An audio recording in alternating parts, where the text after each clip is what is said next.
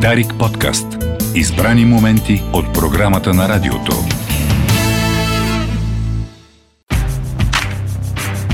Особен поглед.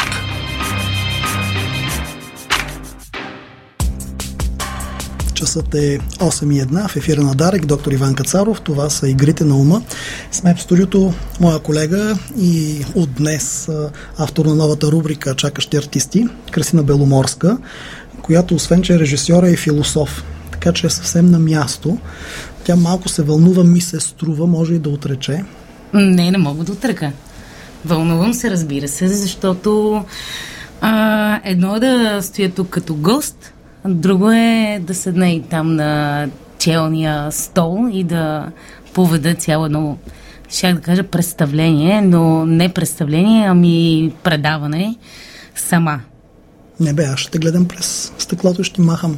Е, да, ама то, то си е мал, малко страшно. Чувствам се като малко преди премиера. Такова едно mm. особено притеснение изпитвам, но се надявам, че ще се събера така след трийсет минути. Ти вчера написа нещо много интересно за това, че гласа, който се излъчва в радиоефир, всъщност остава. И твоя сега лети редом с Валя Балканска и Делюха, но не е по-напред от, от нашите. Малко, да, да. Той, той е вече отвъд видимото нейния глас. Ами, да. А, бях чула тази, тази теория. Някак си ми се, ми се стори много, много интересна и много подходяща да мога да представя на, и да споделя с а, хората, които познавам, че стартирам нещо ново. Представяш ли си някога някъде там някакви такива стри очи зелени могат да ще чуят нас? Ние сме посланници на, ами, на човечеството. Странно е, да, има една такава а, теория, една концепция за, за света.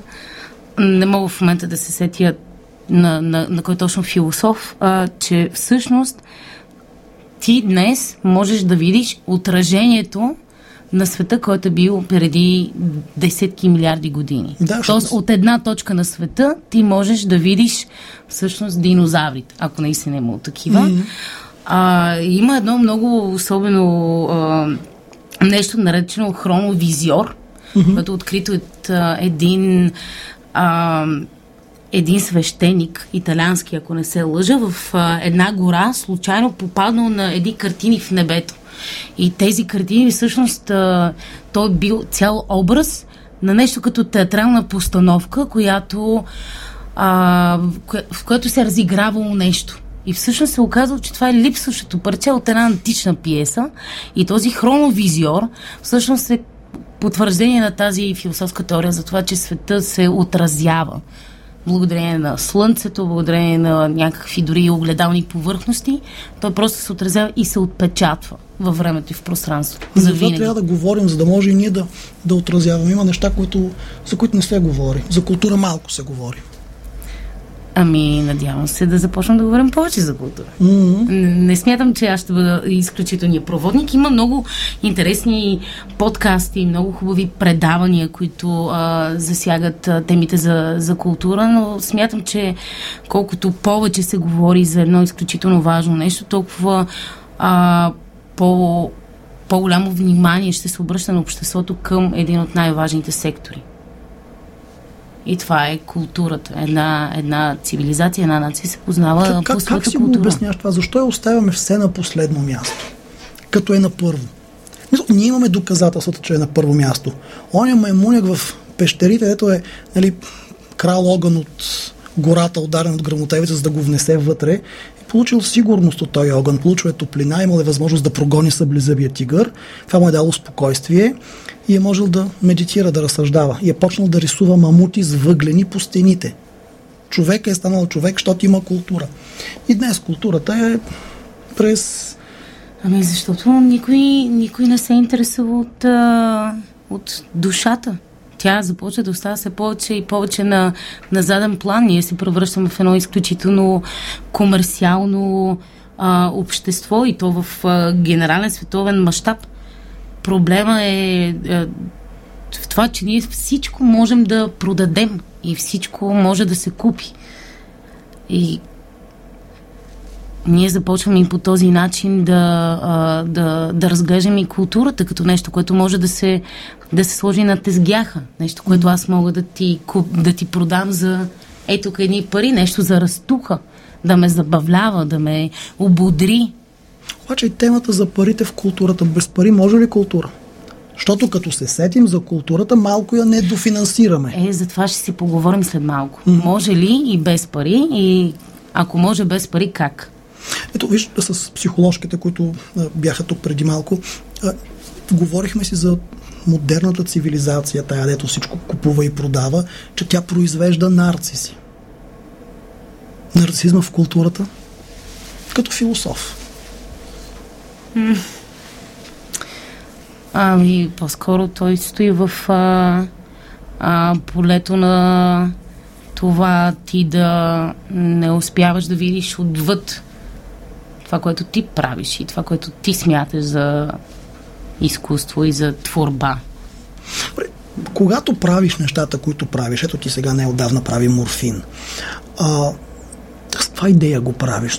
Има ли е идеята, че аз не, сега защото... правя нещо значително, значимо, нещо, с което искам да кажа нещо на някой, или наистина е просто някакъв порив на...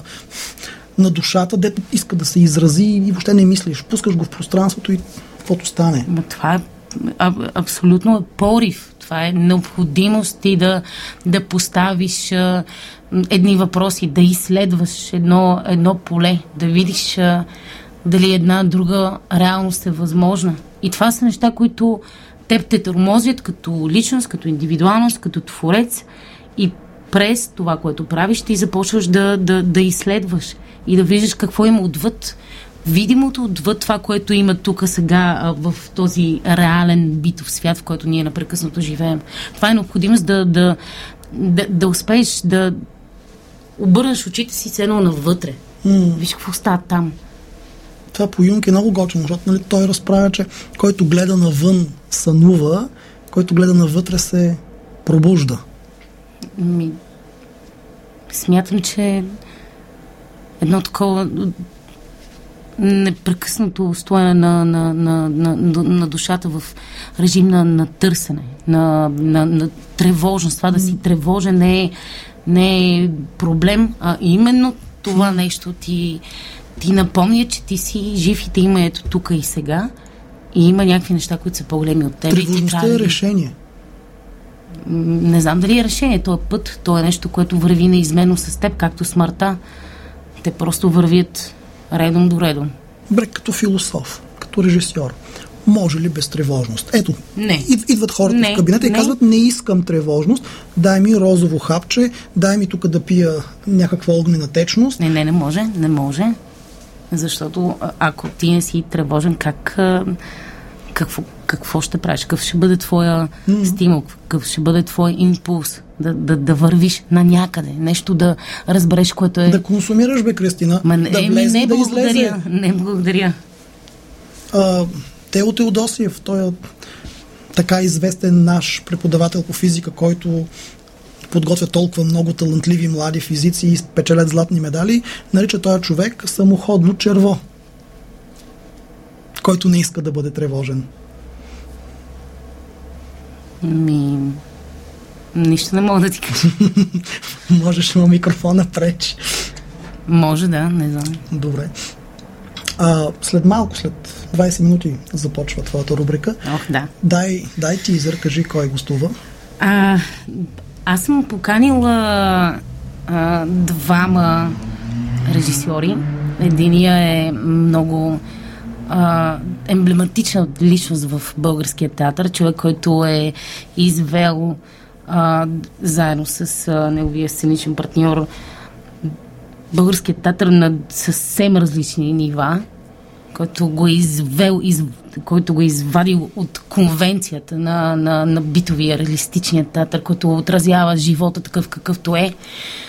Uh, човек, който за мен е изключително интересна личност и аз имам честта да го познавам uh, не само като, като театрален режисьор, аз имам честта да го познавам като мой професор и човек, който ме е въвел в театъра и ми е дал АБВ-то и ме, ми е поставил една висока мяра, която аз опитвам да, да следвам не само в начина, по който работя като театрален режисьор, че аз все още не мога да се нарека театрален режисьор, нямам почти нищо зад гърба си, но тази висока мяра, тя стои в, в, в живота ми като, като mm. опорна точка.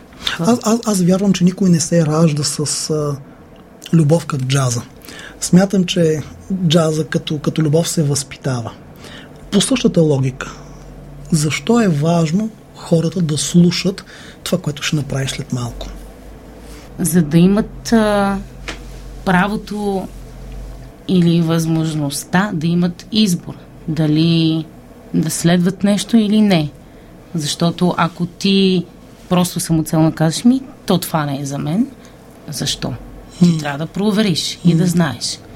А пък а, смятам, че в а, а, контекста на българското изкуство, в а, това поле, в което много млади хора творят и се опитват да творят, въпреки абсолютно невъзможната обстановка, която живеят, а, е много хубаво да се, да се обръща внимание, да се дава шанс и да се а, отваря микрофона за, за хора, които имат а, и са достатъчно наивни да вярват, че може би могат да променят нещо и Добре. могат да отират някъде.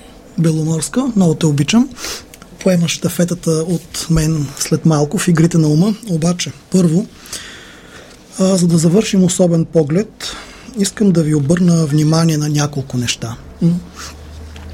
Човекът е разпънат на кръст. Днес. И всякога е бил разпъван така и ще продължи да бъде разпъван на точно този кръст. Четири мощни импулса разкъсват душите ни. Стремежът към индивидуация, да се усетим, разпознаем и изявим като уникален, неповторим индивид. И на този стремеж се противопоставя потребността от социализация.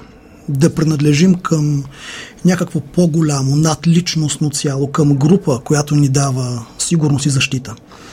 За да принадлежим към група обаче трябва да спазваме нейните правила и да не се отличаваме драматично от останалите членове. Така индивидуация и социализация се противопоставят. Колкото съм по-уникален, неповторим, шарен, различен, толкова повече рискувам да се отдалеча от средностатистическата норма за групата и има опасност да, да отпадна от принадлежност, да загубя сигурност. Колкото повече принадлежа обаче, толкова по-средностатистически ставам и губя индивидуацията си, губя своите истински цветове. Сякаш тази антиномия не ни стига, но в душата на човек се води друга люта битка. Потребността от трайност, устойчивост, вечност и колкото повече придавам значение на това, толкова повече губя гъвкавост. Ставам ригиден, натраплив, невротичен. От друга страна, за да има растеж и развитие, е нужна промяна и излизане от зоната на комфорт, което само по себе си носи фрустрация, понякога шок и криза. И това заплашва да ми отнеме илюзията за трайност, непоклатимост и вечност. Така се оформя кръста, на който е разпъната човешката душа.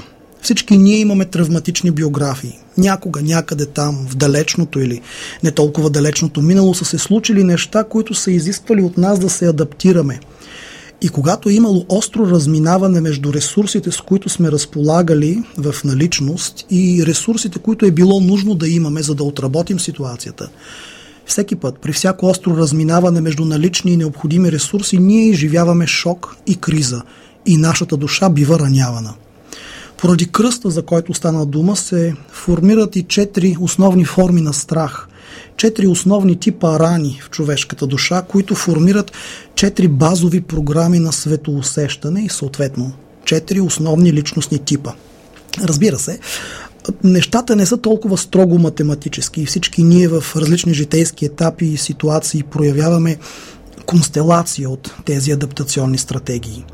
Понякога обаче зацикляме в една конкретна адаптационна форма, така да се каже, имаме беден ролеви репертуар и тогава заживяваме в редуцирана реалност. Както се казва, за човек с чук всички проблеми изглеждат като пирони. Всеки път, когато сме в шок и душата ни е ранена, ние влизаме в редуцирана реалност и губим обективната реалност. Затова се шегуваме, че психотерапевта е мениджър връзки с реалността. Казано по-просто, сякаш слагаме черни очила и виждаме само черни неща. Сякаш космосът и всички богове в него се заклятничат, за да ни струпат на главите най-ужасните ужасии. Сякаш едно зло никога не идва само.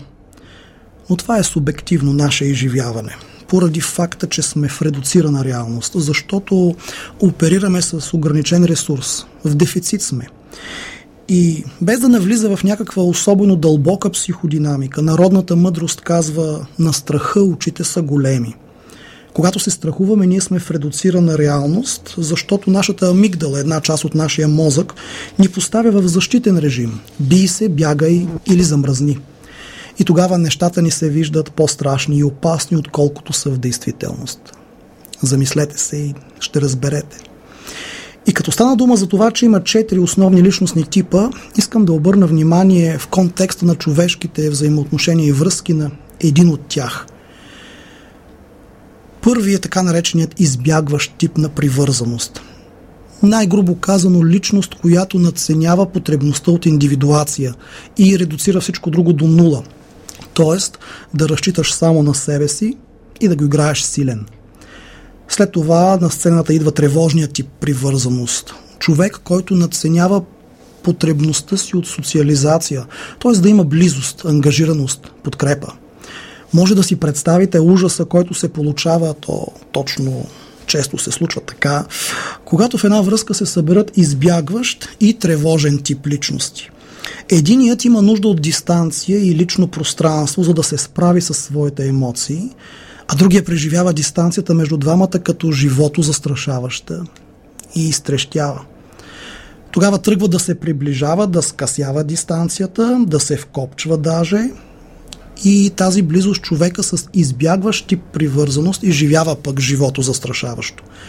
Представете си два самотни ранени таралежа, които в опит да се доближат един до друг и да си дадат топлина и любов, се набождат един друг и се раняват отново и се разделят огорчени, страдат и влизат в още по-редуцирана реалност.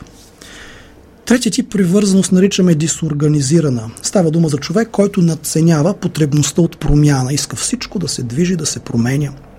И на последно място е типът с така наречената сигурна привързаност, който, който разбира се надценява потребността си от трайност и вечност. И могат да стигнат до натрапливи мисли, до обсесивно-компулсивно ритуалистично поведение. Днес ще имам време да обърна внимание на личностите с избягващ тип привързване. В следващите издания на Игрите на ума ще представим и останалите. На първо четене хората с избягващ тип привързаност изглеждат удовлетворени и щастливи от себе си. Те са изключително социални, екстравертни, позитивни, което ги прави много харизматични, обаятелни, имат много приятели, имат много сексуални партньори. Супер! Супер! Те са независими до степен на самодостатъчност и даже саможивост. Самооценката и самомнението им е високо и те не разчитат на другите за емоционална подкрепа или топлина. Обаче човек е социално животно и не сме направени да живеем като Свети Петър, извинете, като Свети Иван Рилски, че се разсеях, сами опещерите. Можем да ги видим като изключително социални и отговорни личности. Да участват във всякакви доброволчески инициативи, да спасяват света, да превеждат бабички на светофарите, въобще хора грижовни към нуждите на другите, на чуждите. Повтарям, грижовни към нуждите на чуждите. Когато става дума обаче за техните лични взаимоотношения, те демонстрират своя избягващ тип привързаност. В личен и интимен план избягващия тип личност има множество контакти, но всички до един са повърхностни. За да бъде една връзка смислена, пълноценна, е нужно да има емоционално ангажиране. И точно когато вие се зарадвате, че сте открили един свестен, интелигентен, позитивен човек, се блъскате в стена. Защото избягващите типове ви позволяват да сте в обкръжението им, но не ви пускат вътре в сърцето си. Като дявол от тамян, те бягат от всякаква проява на силни емоции и интимност. В момента, в който взаимоотношенията започнат да стават сериозни, ангажиращи и дълбоки, избягващия тип личност се затваря, оттегля, дори ви голства. Затова в психиатрията и психотерапията ги наричаме избягващи личности. Стори ли му се на избягващия, че нещата се задълбочават, той търси начин да прекрати връзката. Обаче, тъй като им липсва зрялост и смелост, вместо да изговори нещата лице в лице, достойно, избягващата личност често започва да се държи по възможно най-недостойния за обичане начин. Може би с надеждата, че вие ще се изморите от тях и ще вземете решение да ги оставите. А когато го направите, ще ви сатанизират, че не сте били достатъчно силни, за да издържите на характера им и сте си показали рогата. Леко е в стил лисицата с киселото грозде. И тук не става въпрос, че избягващия тип няма нужда от любов и приятелство. Напротив, имат, като всяко човешко същество, имат нужда от любов и приятелство, но избягващите типове не знаят как да обичат и не знаят как да бъдат приятели. Не са се научили и по-лошото е, че не желаят да се научат. Ето защо избягващите типове, до вчера с тях сте били в прекрасни отношения и днес ги няма.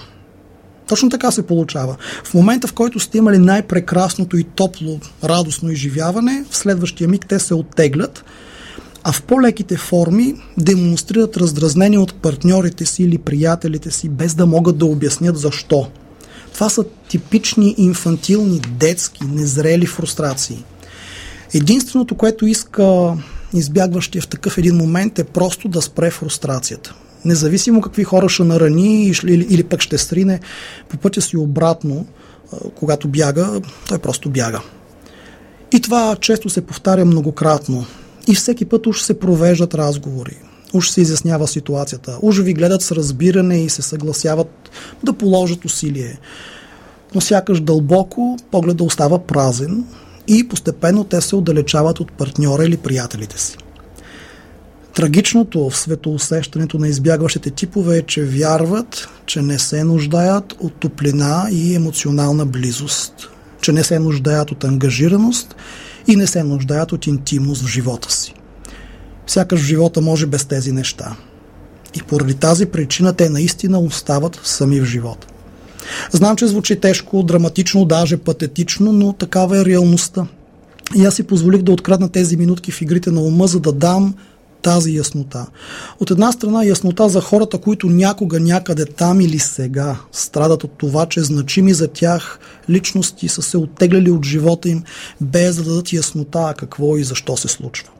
От друга страна, не за да сатанизирам хората с избягващи поведение, а да им заостря вниманието към това, че имат проблем, но има и решение. И докато човек е жив, има смисъл да положи усилие да се освободи от автопилота в душата си. Автопилот, който е инсталиран някога в контекста на травма, но днес повече не им служи. Напротив, вреди им и води самолета към сигурен, трагичен сблъсък с земята. Толкова от мен, доктор Иван Кацаров, за днес. А игрите на ума продължават с Беломорска в рубриката «Чакащи артисти». Нейните гости, режисьорите Иван Добчев и Ради Стоянов. Останете с Дарик. Дарик подкаст. Избрани моменти от програмата на радиото.